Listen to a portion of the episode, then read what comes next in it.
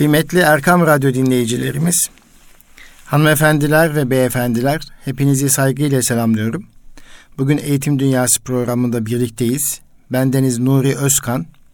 İstanbul Gönüllü Eğitimciler Derneği'nin katkılarıyla hazırladığımız Eğitim Dünyası programında bugün İGEDER'imizin öğretmen akademi çalışmaları ve yönetici akademi çalışmaları hakkında kısa bilgi verdikten sonra liderlik üzerine, okul yöneticisinin rolleri üzerine, okul yöneticisinin liderlik rolleri üzerine paylaşımda bulunmaya çalışacağım inşallah.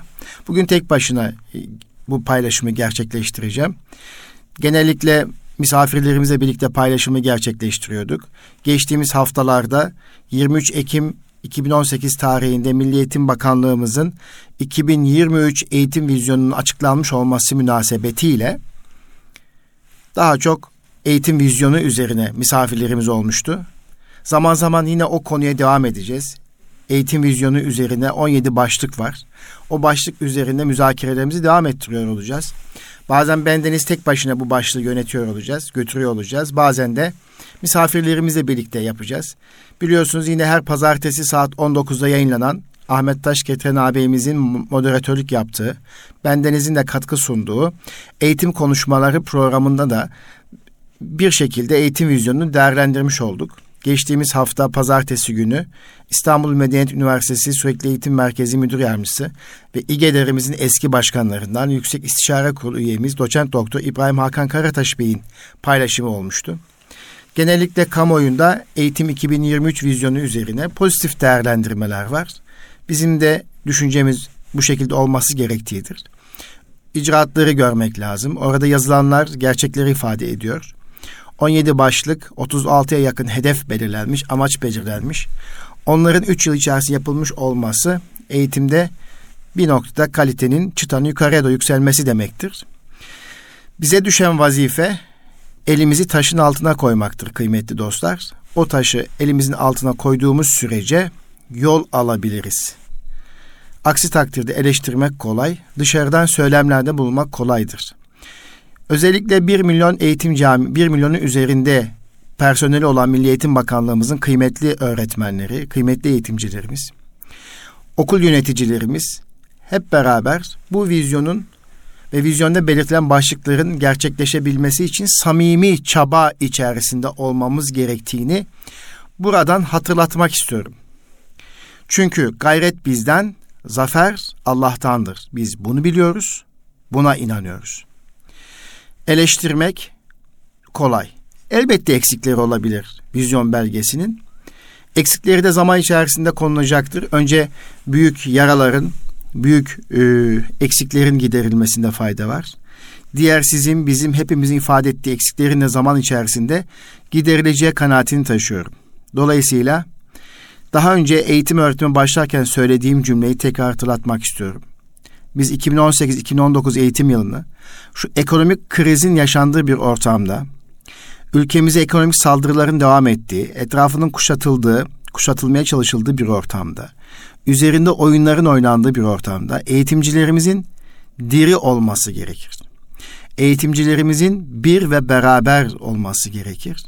Eğitimcilerimiz sevgi ve saygı esas temelli olmak üzere fikirlerini karşılıklı olarak özgürce söyleyebilmeliler. Ama asla bu fitneye vesile olmamalı, ayrılığa vesile olmamalıdır kıymetli dostlar. İşte bu çerçevede bugün Eğitim Dünyası programına giriş yapmış bulunmaktayım.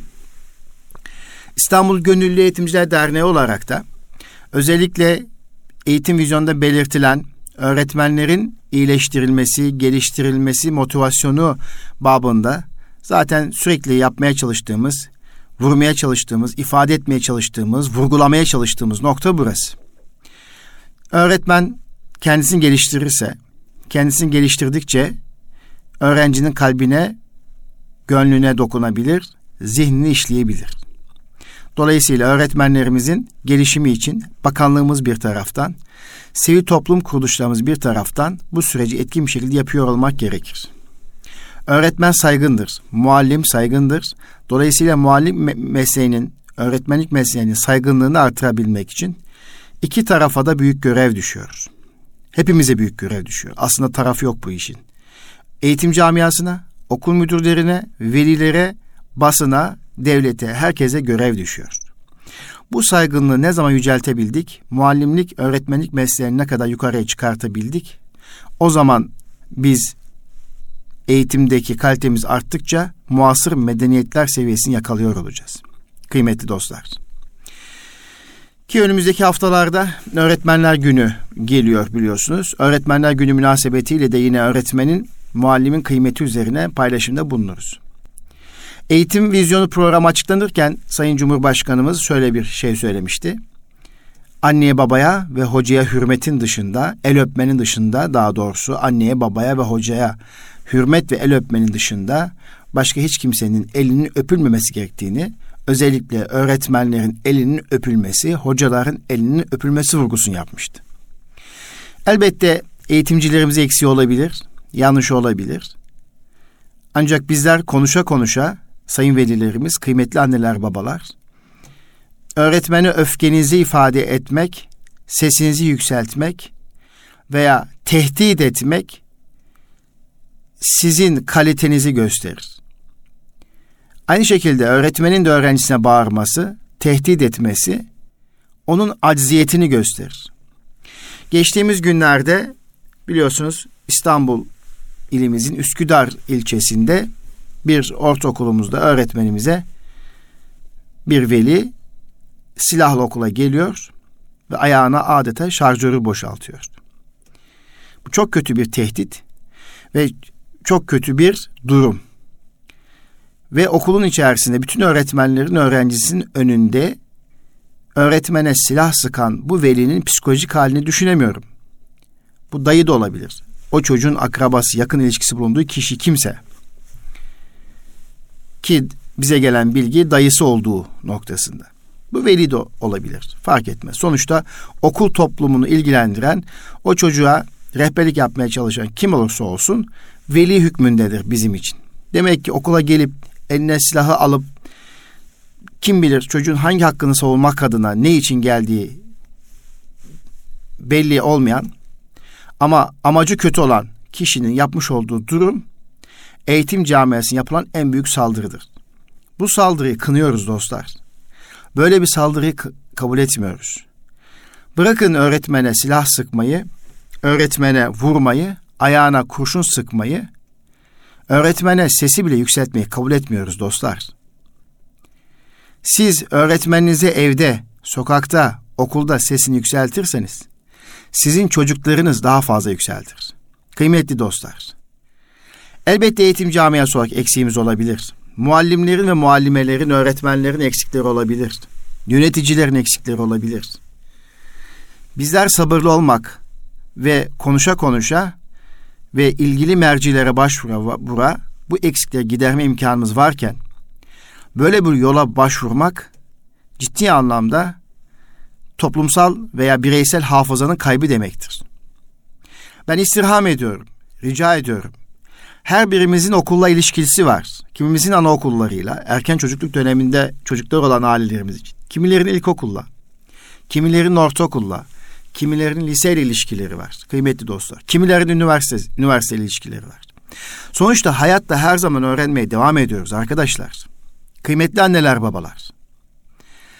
Anadolu'nun her tarafında öğretmene bu veya bu şekilde sesini yükselten, tehditvarı konuşan, öğretmeni baskılayan veya öğretmeni başka şekilde tuzağa düşürmek gayreti çabasında olan oluşumları bireysel ve grupsal kabul etmiyoruz. Tamamen reddediyoruz. Ve sizler de sakına öfkenizi sahip olmak zorundayız. Duygu ve düşüncelerimizi güzel bir şekilde ifade edebilmek için hepimize görev düşüyor. Her birimize görev düşüyor. Öğretmeni, eğitimcisi, yöneticisi, velisi ve okul toplumu. Biz biriz, biz beraberiz. Arkadaşlar, kıymetli dostlar, anneler, babalar, öğretmenlik mesleğini, muallimlik mesleğini ayağın altına alıyorsak eğer, bilin ki toplumsal olarak yerlerde sürünüyoruz demektir. Bu bu kadar basit. Bu kadar basit. Öğretmenlik mesleği ve dini müesseseler, okullar ve dini müesseseler yerlerde sürünüyorsa, bizler de üzerine basıyorsak, o kurum ve kuruluşları tehdit ediyorsak, aşağılıyorsak, alay ediyorsak bu toplumumuzun kalitesini gösterir. Sizin bizim kalitemizi gösterir. Öğretmenle hürmeti öğretemeyen anne baba kendisine de hürmet beklemesin.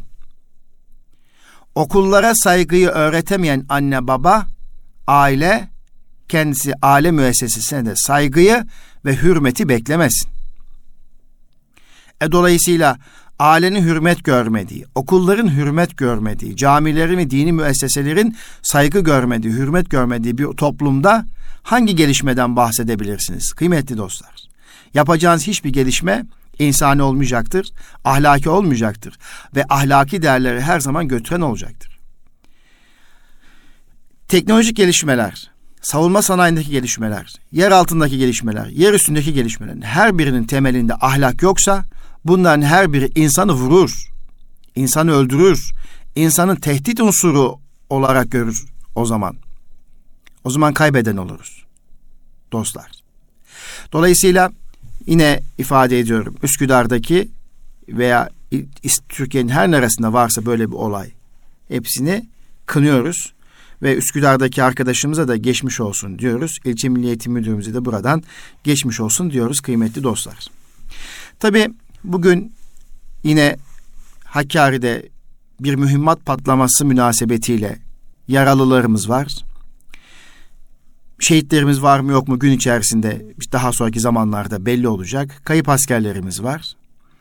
Tabii milli mücadeleyi devam ettirdiğimiz, terörle mücadele devam ettirdiğimiz bir günde böyle bir ihmal veya aksaklıktan kaynaklanarak yaralı askerlerimiz oluşması bizi ciddi bir şekilde yaralamıştır, üzmüştür. Öncelikle yaralı askerlerimiz acil şifalar diliyoruz. Milli Savunma Bakanlığımıza geçmiş olsun diyoruz. Milletimize geçmiş olsun diyoruz. İnşallah çok şehit haberleri gelmeden yaralılarımızın iyileştiği ve bu olayın araştırıldığı, irdelendiği ve varsa ihmal ihmal edenlerin, ihmalcilerin cezasını çektiği bir durum olur diyoruz kıymetli dostlar. Peki İstanbul Gönüllü Eğitimciler Derneği İstanbul merkezde olmak üzere kıymetli dostlar 57'nin üzerinde il ve ilçelerde vazife yapan, öğretmene hizmet götürebilen bir dernektir. 2006 yılında kurulduğunu biliyoruz. Ve geçtiğimiz sene 27 ile gitmişiz ve 10 bin üzerinde öğretmenle atölye ve salon programla birlikte farkındalık çalışması yapmışız.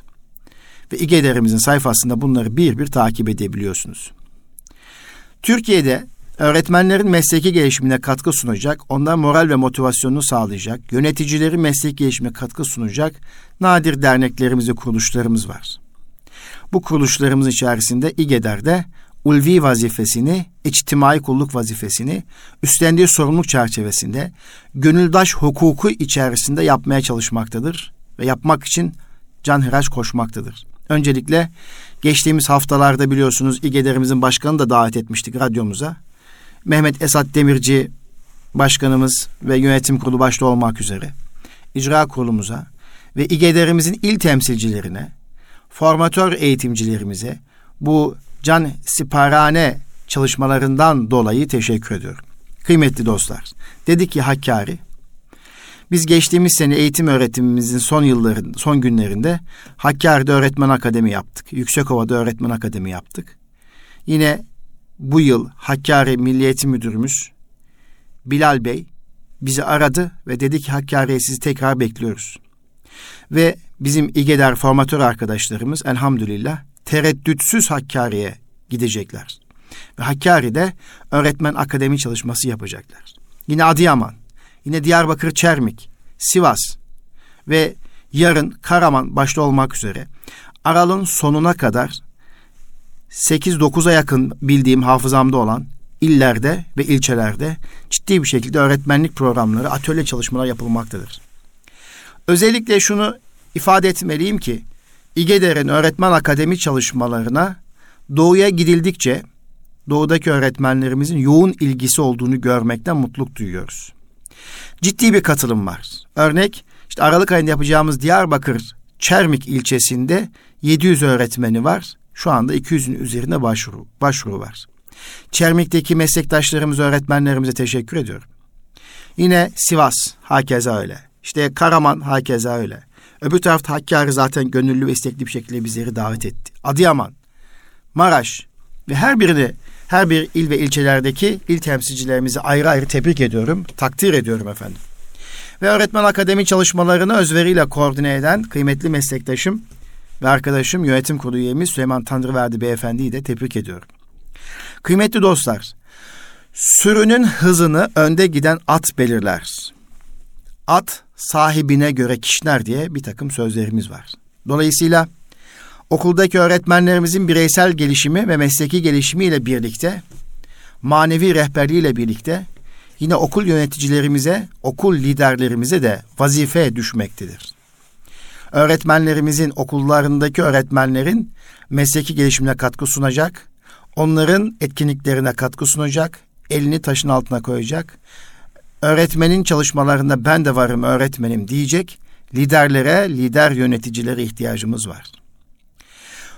Okul müdürü kadar okuldur diye de söz biliriz. Dolayısıyla birçok okullara baktığımız zaman bir müdürün fedakarlığı, gayreti, liderlik becerisi okulu ayağa kaldırıyor.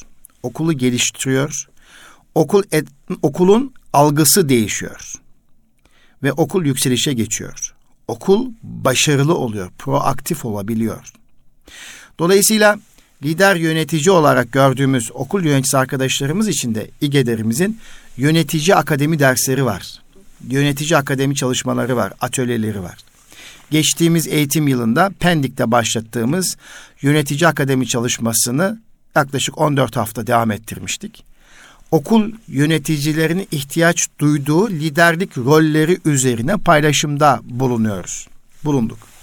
Daha sonra o 14 haftalık Pendik'teki yapmış olduğumuz Pendik İmmatip Liseleri ve Ortaokul Müdürleriyle birlikte yapmış olduğumuz o programı hem akademik hem uygulama ağırlıklı programı şimdi kısa biraz daha atölye çalışmalarına dönüştürerek 4 ve 6 saate sığdırmak suretiyle yaklaşık 25-30 saatlik bir etkinlikle atölye çalışmaları da yapıyoruz. Kıymetli dostlar, Erkam Radyomuzun dinleyicileri, hanımefendiler, beyefendiler. Liderlik okul becerisi açısından, okulun gelişimi açısından oldukça önemli olduğunu ifade ettik. Dolayısıyla bir lider insanların okulun belirlenmiş hedefler yönünde çaba gösterme, ikna etmeye çalışır.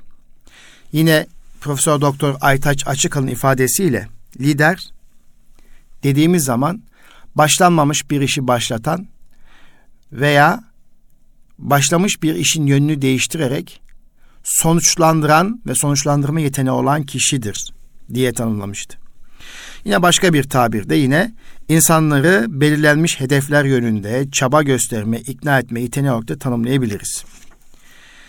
Dolayısıyla İGEDER olarak İstanbul Gönüllü Eğitimciler Derneği olarak okul yöneticilerinin ihtiyaç duyduğu bir vizyoner liderlik, iki kültürel liderlik, üç hizmetkar liderlik ve dört öğretimsel liderlik, öğretim liderliği ana başlıklarında her biri 6'şar saat olmak üzere yaklaşık 24 saatlik akademi çalışmalarımız, atölye çalışmalarımız devam ediyor. Dedik ya geçtiğimiz sene Pendik'te başladık. Bu sene de elhamdülillah yine Kartal İlçe Milli Eğitim Müdürlüğümüzün İstanbul için söylüyorum. Yine Tuzla İlçe Milli Eğitim Müdürlüğümüzün talebiyle Kartal'daki müdür yardımcılarımıza, 20 müdür yardımcımıza, Tuzla'da 34 müdürümüze, okul yöneticimize liderlik rolleri üzerine paylaşımda bulunuyoruz. İlk atölyemizi tanış atölyesiyle başlatıyoruz. Tanışma, tanınma ve tanıtma atölyesi adını verdiğimiz ama kısa ismiyle de tanış atölyesi dediğimiz atölyeyle başlıyoruz. Ve bu atölye 4 saatlik bir eğitimi kapsıyor. Orada Yunus Emre'nin şu deyişiyle başlıyoruz. Gelin tanış olalım. İşi kolay kılalım. Sevelim, sevilelim bu dünya kimseye kalmaz diyoruz. Aslında okullarda, işletmelerde, iş yerinde her tarafta bireyi tanımanın ötesinde tanış olabilme çabası içerisinde olmamız gerekir. Bireyi tanımak ve tanıtmak farklı bir durum, tanış olmak da farklı bir durum. Her birinin ayrı yeri var. Dolayısıyla tanış olabilmek demek karşı taraftaki insanı duygu ve düşünceleriyle her yönüyle anlıyor olabilmektir.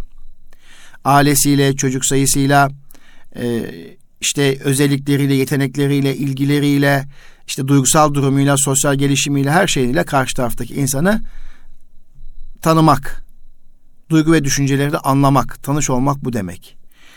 Atölyelerimizde tanış olmak deyince ne anlıyoruz diye sormuştum. Bir kıymetli yönetici arkadaşım demişti ki kalplerin şeffaf olması demişti. Yani kişilerin kalplerinin şeffaflaşması. Yani birbirlerine o derece şeffaf bir şekilde yaklaşıyor olmalı. Birbirlerinin artılarını, öksülü, eksilerini, işte zaaf yönlerini e, biliyor olmak o derece. Yakın davranmak.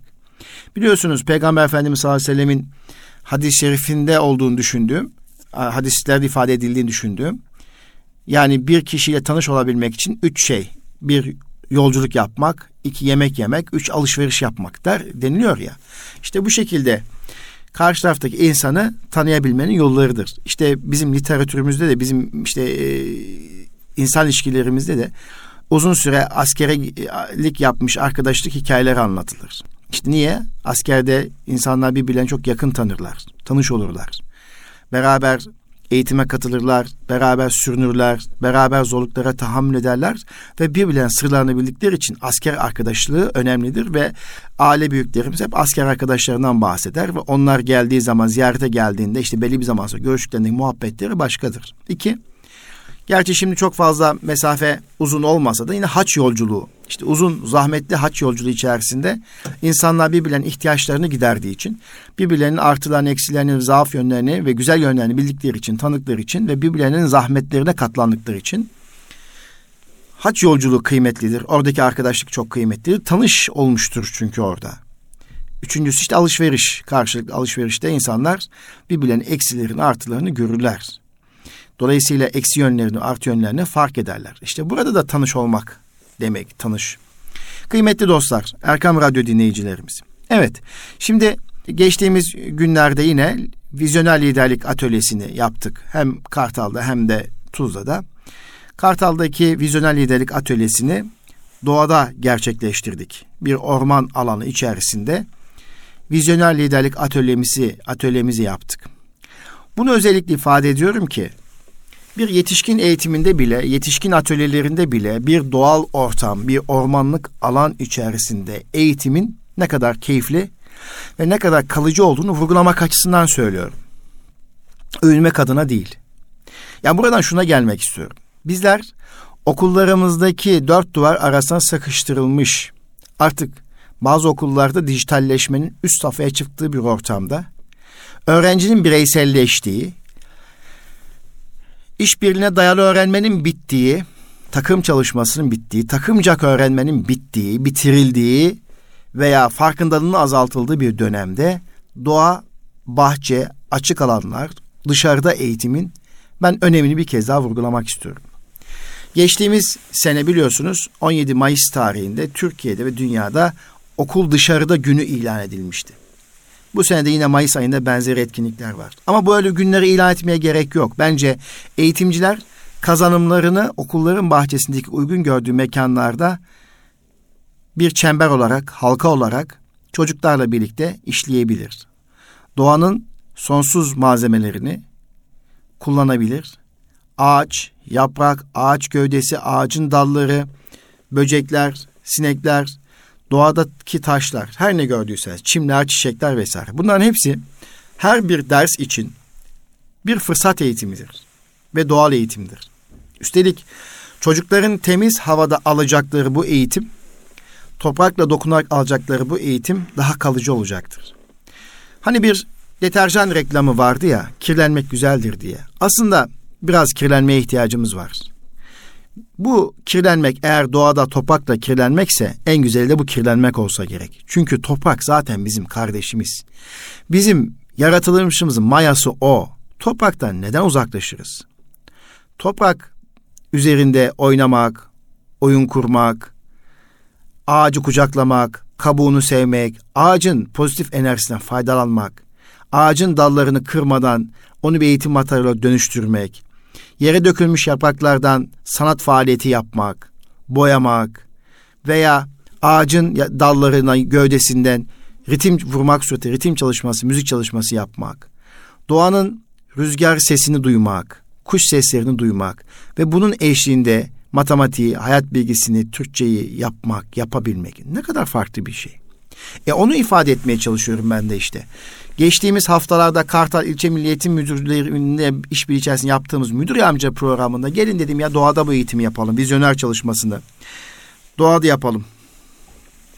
E, dolayısıyla biz doğada bu çalışma yaparken geri bildirim şuydu. Çok eğlenceli ve keyifli oldu. Arkadaşlar, doğanın kendine mahsus bir bilgeliği var. Doğanın, ormanın, açık havanın kendine mahsus bir güzelliği var kıymetli dostlar. O bilgelikten fayda almak gerekiyor. Bunun için geçtiğimiz bir programda size şu kitabı tavsiye etmiştim. Umarım okumuşsunuzdur. Özellikle eğitimcilere bakanlığımızın da tavsiye ettiği ben de e, o kitabı bu yaz okurken eğitim olan bakışımı değiştirdiğini düşündüğüm ve atölye çalışmalarımda ondan dolayı doğaya aldığım bir kitap, etkileyen bir kitap. Doğadaki Son Çocuk. TÜBİTAK yayınlarından. Doğa öğrenme ilişkisi, doğa liderlik ilişkisi, doğa sağlık ilişkisi ve benzeri birçok husus anlatılıyor. Kıymetli dostlar, doğa sağlık ilişkisi deyince de artık yurt dışında Avrupa'da hiperaktif tanısı konmuş, dürtüsel tanısı konmuş veya e, bir takım öğrenme eksikliği tanısı, güçlü tanısı konmuş çocuklarımız için ilaç tedavisine başlanmadan önce doğa terapisi yazılıyor. Doğada belli sürede işte bir saat, haftada bir saat, işte günde bir saat zaman geçirme durumu reçeteye yazılıyor. Buna yeşil saat diyorlar. Hatta anne babalar birlikte çıkıyorlar. İlan ediliyor belediyeyle yeşil saat uygulaması diye. Biz de yeşil eğitim, yeşil öğretmen, doğa gönüllüsü öğretmen ifadelerini geliştirdik. Dolayısıyla artık bu eğitim vizyonu içerisinde alternatif eğitim modelleri de gündeme tartış gelecek ve özendirme var ya. Okullarımızın bahçesindeki kaldırım taşlarını, kilit taşlarını, işte asfaltları söküp toprak, çim, ağaç, çiçek, onların altında oturma banklarla daha farklı dizayn edebiliriz. Evet, bakımı zor. Evet, yağmur yağdığı zaman çamur okula kadar taşınıyor. Doğru. Katılıyorum. E ona göre de faydası var. En azından çocuklar sakinleşecek, dinginleşecek. Okuldaki yaramazlık olayları azalacak, sessizlik artacak. Fayda risk ilişkisine dikkate alarak hangisi daha faydalı ise onu tercih etmek gerekir. Dolayısıyla e, bu noktada yine vizyoner liderlik atölyesinde keyifli dakikalar geçirmemize neden olan e, kıymetli dostlarımıza, müdür yardımcılarına teşekkür ediyorum. Evet dedik ya programımızın gelen e, bir kısmında liderlik üzerine doğa e, ve liderlik üzerine paylaşımda bulunacağız dedik. Biliyorsunuz education, outdoor education diye bir e, açık alan yani dışarı e, eğitim, açık alanda eğitim, dışarıda eğitim diye açıklayabileceğimiz outdoor education tabiri üzerine konuşmak istiyorum. Açık alan eğitimi dediğimiz bu biraz önce bahsetmiş olduğum eğitim aslında bu açık alan eğitimi. Evet kıymetli dostlar dedik ya vizyoner liderlik hatta ormanda o e, çalışmayı yaparken işte açık alan outdoor education yöntemiyle vizyoner liderlik çalışması Orman Park'ta yapılacak diye ilan ettiğimizde yolda yürürken arkadaşlara şunu söyledim. Arkadaşlar ormanlık alanda devam ettiğimiz, takip ettiğimiz yol nasıl bir yoldu? Herkes fikrini söyledi. Dediler ki daha önce belirlenmiş bir yol. Evet, biz belli bir süre daha önce birileri tarafından oluşturulmuş sıra arka sıra yani birer birer yürüyeceğimiz birer kişilik sırayla yürüyeceğimiz bir yoldu. Daha önce üzerinden defaatlerce geçilmiş. Ormanlık alan içerisinde diğer yerlere göre belirgin hale gelmiş bir yol olmuş.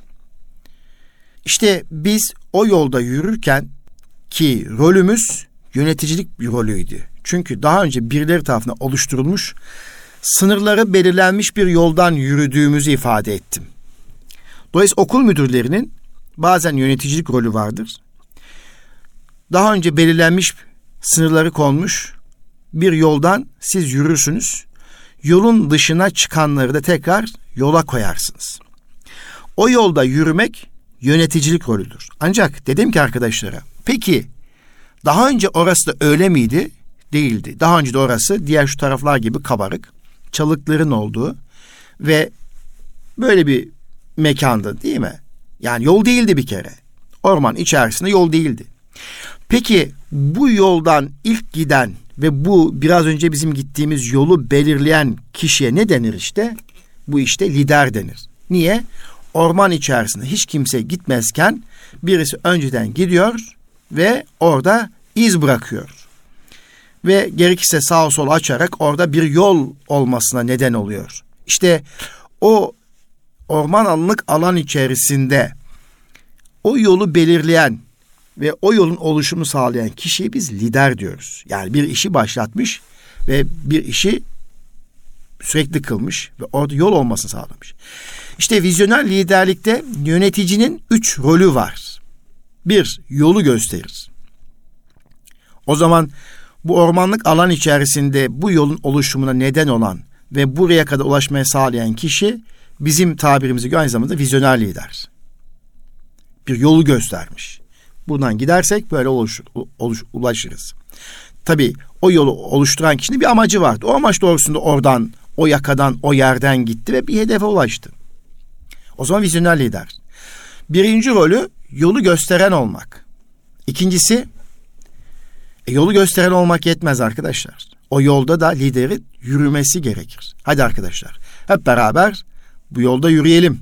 O belirlediğimiz yolda hani dedik ya işin başında belirlediğimiz amaç doğrultusunda yürüyerek işi sürekli kılabiliyorsanız lidersiniz. Sonlandırabiliyorsanız lidersiniz. Uzaktan tarif etmek çok kolay. Arkadaşlar şuradan giderseniz şuraya ulaşırsınız. Bu en kolay yol. Bunu söyleyen, bu aklı veren kişiye lider denmez. Lider sadece yolu gösteren değil, aynı zamanda yolda yürüyen kişidir. İkinci rolü yolda yürümüş olmak. Üçüncü rolü nedir liderin? Özellikle vizyoner lider üçüncü rolü yol olmak. Yolu göstermek birincisiydi. İkincisi yolda yürüdü. Üçüncüsü de yol oldu. Yol olmak aynı zamanda hizmetkar lider tutum ve davranışlarıyla da ilişkili bir şeydir. Gerektiği zaman bir amaca, kurumsal bir amaca, hedefe ulaşabilmek için arkadaşlar beni ezin geçin ama kurumsal amacımıza, hedefimize muhakkak ulaşın diyebilmek. İşte vizyoner liderlikte yöneticinin rolleri bakımından bu üç çalışma biz ormanlık alan içerisinde arkadaşlarımızla beraber keşfettik. Sonra devam ettik. Ormanlık alan içerisinde vizyoner liderlik çalışmasını yaparken kavramlar üzerine konuştuk. Vizyon nedir, liderlik nedir, misyon nedir, değerler nedir vesaire. Değerler bakımından da bu ormanlık alanda eğitime girerken, doğal alanda eğitim yaparken dedik ki bizim bu ormanlık alanda outdoor education yöntemiyle vizyoner lider çalışmasını yaparken bir takım kurallarımız var. Bir, arkadaşlar ormanı seveceğiz, ormana güven duyacağız ve ormandaki hiçbir eşyaya, hiçbir duruma, canlıya, ağaca zarar vermeyeceğiz. İlkelerimiz bu. Ve mümkünse ormanda sessiz olacağız. Birbirimizi her zaman günlük yaşantımızda konuştuğumuz sesten daha alçak sesle konuşacağız. Canlıları da sesimizle ürkütmeyeceğiz. Tamam mı arkadaşlar? Tamam. İşte bu da nedir? O yolculuğu yaparken ortaya koyduğunuz kurumsal değerlerinizdir. İşte kurum da amaçlarını gerçekleştirebilmek için çalışanlarıyla, iş görenleriyle, öğretmenleriyle, personel birlikte ortaya koyduğu ilkeler, kurallar, değerler vardır. Bunlar olmaksın yola çıkılmaz. Nasıl okulun okul kuralları, sınıf kuralları varsa her eğitiminde, her atölyende amacı gerçekleştirebilmek için bir takım kuralları vardır. Hatta bizim açık alan eğitimini yaparken de biliyorsunuz okullarda parmak kaldırmak için izin alıp konuşmak babından bir öğrenci e, bir katkıda bulunacaksa, konuşacaksa serçe parmağını kaldırır ve konuşur. Öğretmen izin verir. Ormanda da baş parmağını kaldırıyor. Avucunu parmaklarını yumuyor, baş parmağını kaldırarak. Buna kaşif parmağı, bilge parmağı adını verdik. Lider yönetici yani lider o baş parmağını kaldırmış kişiye dokunduğu zaman parmağın dokunduğu zaman konuşabiliyor ve sessiz ve olabildikçe alçak sesle konuşuyor. Peki işte bu değerler oluşturduğunuz kurallar işte ormana karşı sevgi, canlıya hürmet, efendim e, alçak sesle konuşmak, işte güvenmek ve hiçbir eşya götürmek. Bu da ilkeleriniz. Dolayısıyla kurumlar amaçlarını gerçekleştirirken bir takım ilkeleri belirler. Somuttur. O ilkeler doğrultusunda he, amaçlarına doğru yürür, yol alır. Peki gelecekteki olmak istediğimiz yer nedir? Bizim ana fotoğrafımız düş. Tarih düşten ibarettir. Önce büyük insanlar düş kurarlar, sonra onu gerçekleştirirler. Osmanlı Devleti'nin kuruluşundan başlayarak yola çıkabilir. Birçok hikaye anlatabiliriz düşten. Aslında vizyon somuttur, amaçlar soyuttur derler. Neden vizyon somuttur biliyor musunuz? Gelecekte ulaşmak istediğimiz fotoğraf nettir çünkü. Onu şimdiden görürsünüz. Aynen rüyada görüyormuşçasına şimdiden onu görürsünüz. Gördüğünüz için vizyon amaçlara göre daha somuttur derler. Düştür. Gece rüyada gördüğünüz nasıl anlatabiliyorsanız, rengine kadar ifade edebiliyorsanız, hatta duyduğunuz sesleri paylaşabiliyorsanız ama sadece dokunamamışsınızdır belki. Yani ama uyandığı zaman kayboluyor sadece bu kadar. Aslında rüyada da dokunma gerçekleşiyor. Bir düş, bir kurgu var. Dolayısıyla gelecekte ulaşmak istediğiniz, kurumları götürmek istediğiniz fotoğraf nettir. Onun için vizyon somuttur. Ama o vizyona ulaşabilmek için, o fotoğraf yakalayabilmek için ortaya koyduğunuz amaçlar, misyon yani görevler soyuttur. Ne zaman o misyonadaki amaçlar, hedefler ölçülebilir hale gel, gel getirildi, yıllara paylaşıldığı, zamanlaması konulduğu ve kimler yapacağı belirtilirse işte o zaman somutlaşır. Buna da biz stratejik plan diyoruz. Bugünlerde okullarımız, eğitim kurumlarımız 2019-2023 strateji planını yapmak için çaba sarf ediyorlar. Dolayısıyla bütün eğitim kurumlarımız bu çabayı sarf ederken öncelikle ortak akılla kağıt üzerinde olmamak koşuluyla vizyon gelecekte oluş, ulaşmak istediğimiz fotoğrafın net bir şekilde ortaya konulma çabasının gerçekleştirilmesi gerekir. Hedeflerimizi yeniden gözden geçirilmesi gerekir. Sonra o hedefleri işte misyon dediğimiz şeyler. Sonra o misyonu, o görevlerimizi tanımladıktan sonra da onları ölçülebilir hale getirip kim, neyi, ne zamana kadar yapacak şeklinde tanımladığımızda stratejik planı yapmış oluruz. Kıymetli dostlar, burada kurum vizyonunu belirlerken bir şey atlamamak gerekir. Kurumu oluşturan bireylerin şahsi, bireysel vizyonları, mefkuresi, davası, ideali yoksa, eksikse veya net değilse kurum vizyonu çoğu zaman havada kalabilir. Gerçekleşmeyi bilir. Dolayısıyla önce bireysel vizyonları bir gözden geçirmek gerekir. Yani bu şu demek. Kurumlarda, okullarda vazife gören öğretmenlerin, personelin ben bu vazifeyi, coğrafya öğretmenliğini, sınıf öğretmenliğini, şu öğretmenliği, bu öğretmenliği veya halkla ilişkiler vazifesini veya işte öğrenci işleri vazifesini, aşçılık vazifesini niçin yapıyorum? Neden yapıyorum? Ben ne iş görürüm? Ne iş görmekten kastettiğimiz, ne vazife yapıyorsunuzdan kastettiğimiz ben bir öğretmenim değildir cevabı. Ben bir güvenlik elemanıyım da değildir. Bu şuna benzer kıymetli dostlar. Yemek yersiniz. Üç türlü yemek yeme şekli var. Bir, karnınızı doyurmak için yemek yersiniz.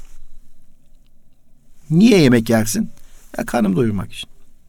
İki, niye yemek yersin kardeşim? Sağlık, sıhhat ve afiyet içerisinde yaşamak için. Ha, biraz daha yemek yeme niyeti değişti. Üç, niye yemek yersin kardeşim? Sağlık, sıhhat ve afiyette Cenab-ı Hakk'a şükretmek ve zikretmek, zikirde güçlü olabilmek için. Bakın niyet daha da ulvileşti. Değil mi? Hem sağlık, sıhhat, afiyetle birlikte Cenab-ı Hakk'ı zikredebilecek güce, kuvvete sahip olabilmek. Aynı şey. Kardeşim sen öğretmensin. Niye öğretmensin? E madem okula gelip gidiyorsun, bu parayı alıyorsun. O zaman okula gelişini, gidişini ulveleştirebilir misin? Yapabilirsin. Madem sen bu yemeği pişiriyorsun, aşçısın, bu yemek yapma vazifeni ulvileştirebilir misin? Bir davaya dönüştürebilir misin? Yapabilirsin. Madem sen güvenlik elemanısın, evet okula zaten geliyorsun veya iş yerine zaten gidiyorsun. Bu güvenlik görevini ulvileştirebilir misin? Yapabilirsin. Ben size burada bir hikaye anlatayım. O hikaye şu üç taş ustası. Aklımda kaldığı kadarıyla anlatayım. Eksim varsa affola. Niye çok önemli? Liderin de niyeti, öğretmenin de niyeti, yönetici de niyeti çok önemli kardeşim. Neden önemli biliyor musunuz? Bakın şimdi üç taş ustası için bu hikaye, bu e, neden önemli olduğunu e, güzel bir şekilde anlatacak. Bir bilge insan taş ustalarını ziyaret eder. Bir yerde bir yapı inşa eden taş ustalarını ziyaret eder. Birinci taş ustası yanına gelir, selam verir. Hoş beşten sonra ustam ne vazife görürsün der. Usta der ki görmüyor musun taşları yontuyorum. Eyvallah kardeşim teşekkür ederim der. İkinci taş ustası yanına gider. Selamun aleyküm aleyküm selam. Hoş beşten sonra ustam ne vazife görürsün?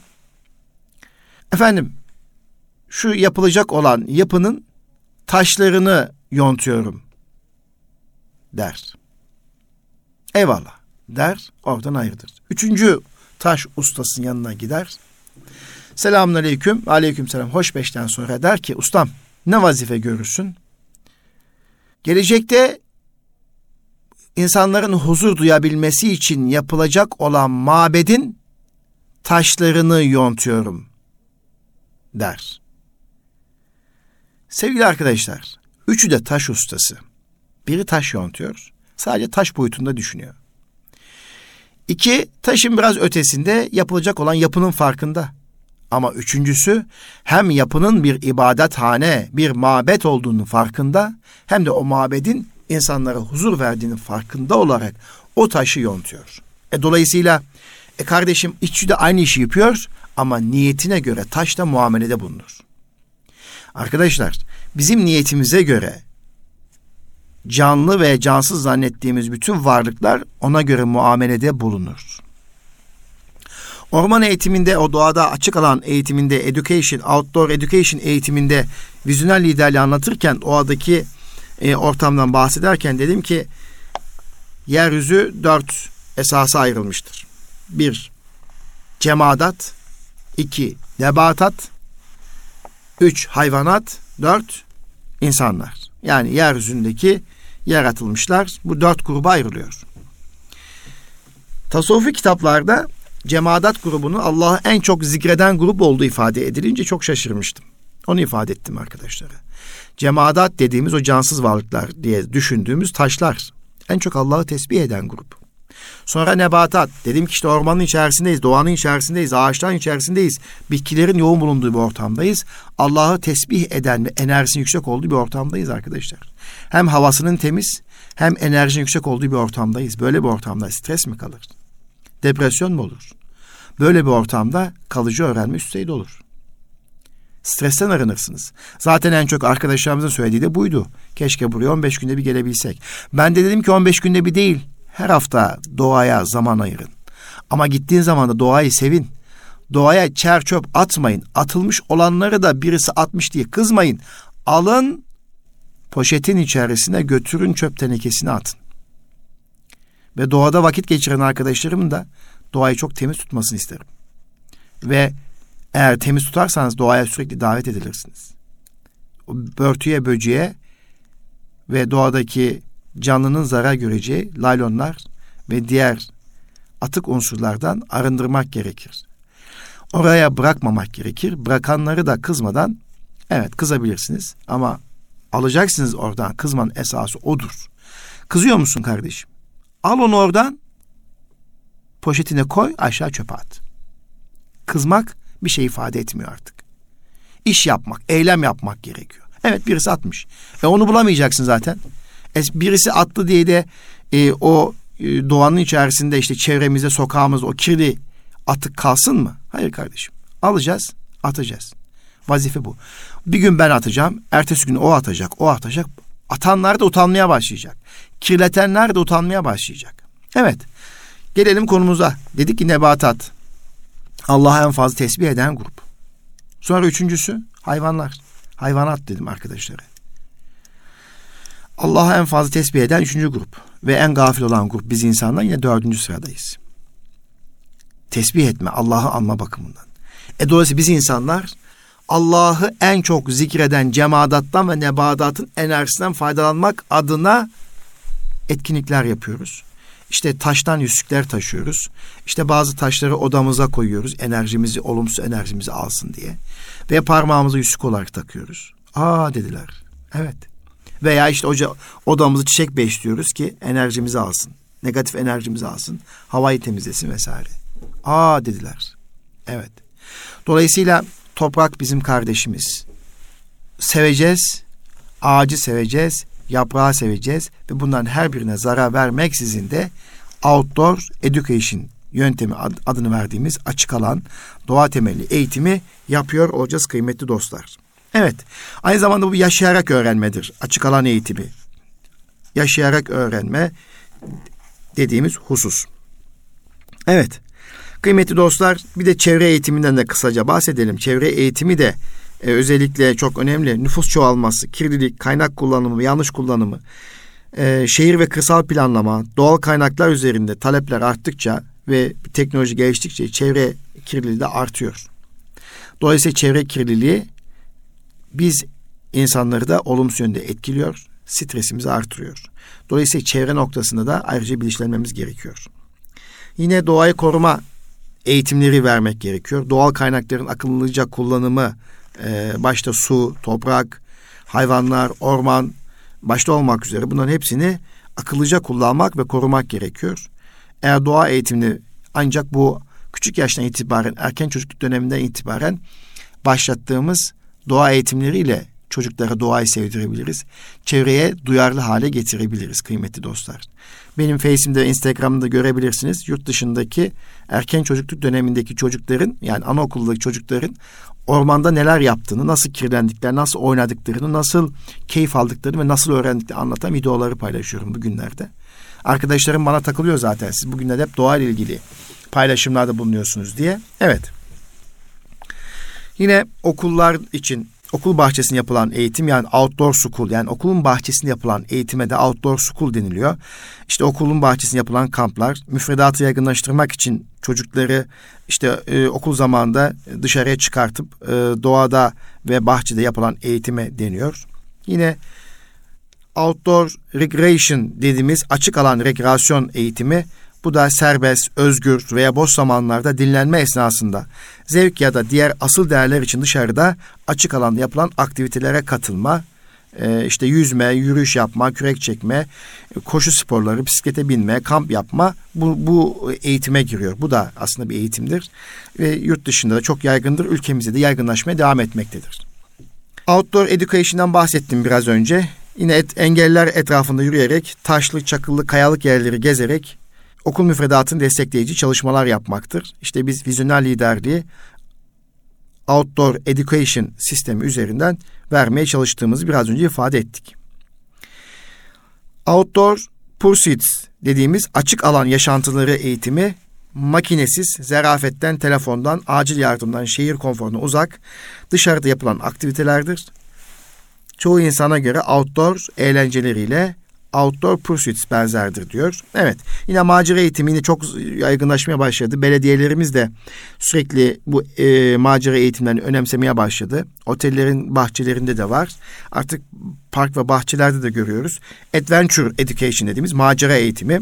Yine engellerin oluşturulduğu, aktivitelerin yoğun olduğu ip halat dersleri, su raftingi, dağcılık, kayaya tırmanma e, ve benzeri tırmanmanın ağırlıklı olduğu, işte yüksek yerlerden iple ipin üzerinde yürümeyi de içeren eğitime biz macera eğitimi diyoruz. Belli bir hız ve çabukluğu gerektiriyor, dikkat gerektiren bir eğitim tipidir e, macera eğitimi. Evet, e, yaşayarak öğrenme dediğimiz experiential education veya experiential learning, learning by doing diye adını verdiğimiz yaşayarak öğrenme, yaparak ve tecrübe ederek başvurulan bir eğitimdir. Çoğu deneyimli eğitim aktiviteleri adventure aktiviteleri ve outdoor pursuit yani dışarıda yaşam aktiviteleri eş anlamlı olarak kullanılıyor. Ve bu da çok yönlü olarak özellikle öğrenme deneyimine yola çıkıldığı zaman outdoor eğitiminde tecrübe edinme olarak yerini günümüzde almaktadır. Evet kıymetli dostlar biz bugün sizlerle Eğitim Dünyası programında neyi paylaştık? İGEDER'imizin öğretmen akademisinden bahsettik ve öğretmenlerimizin mesleki gelişimini önemsediğimizi söyledik. Yine öğretmene karşı e, konuşmalarımızda dikkat etmemiz gerektiğini, öğretmenin saygınlık saygınlığını artırmak için hep beraber çaba göstermemiz gerektiğini paylaştık ve öğretmene şiddet, öğretmene tehdit kabul edilemez dedik. Bunu ifade ettik. İkincisi sürünün hızını önde giden at belirler diyerek yöneticilik sohbeti yaptık. Özellikle üyelerimizin yönetici akademisi çerçevesinde okul müdürlerinin rollerini e, bahsettik, kısaca değindik. Özellikle vizyoner liderlik, hizmetkar liderlik, kültürel liderlik ve öğretimsel liderlik. Bu liderliklerin içerisinde e, bir de başta tanışma atölyesinde bir lider için yönetici önemli olduğunu, kart vizit alma verme başta olmak üzere bunların önemli olduğunu, önce tanış olarak okul toplumuyla tanış olacak, çevresiyle tanış olacak lider, sonra diğer liderlik rollerini, becerilerini götürecek.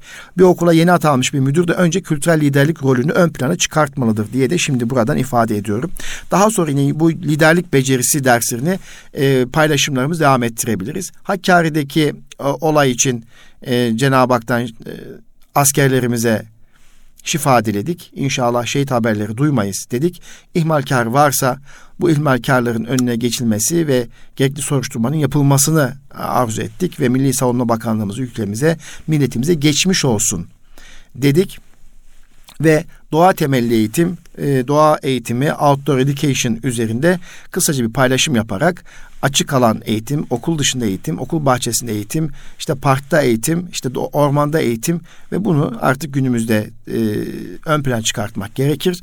Alternatif eğitim modelleri içerisinde orman okulları felsefesinde çok sık duyu, duyuyoruz ve özellikle erken çocukluk döneminden itibaren çocukların e, daha korunaklı değil, mücadeleci ruhla yetiştirebilmesi için, kendi kendilerini öğrenme becerilerini geliştirebilmek için doğada eğitimin artık günümüzde öne, öne çıkarılması gerektiğini ifade etmeye çalıştık kıymetli dostlar. E ben de saatime baktım ki vaktimiz bitivermiş. Dolayısıyla bir sonraki Eğitim Dünyası programında buluşmak dileğiyle hepinizi saygıyla selamlıyorum. Kalın sağlıcakla Rabbime emanet olunuz efendim.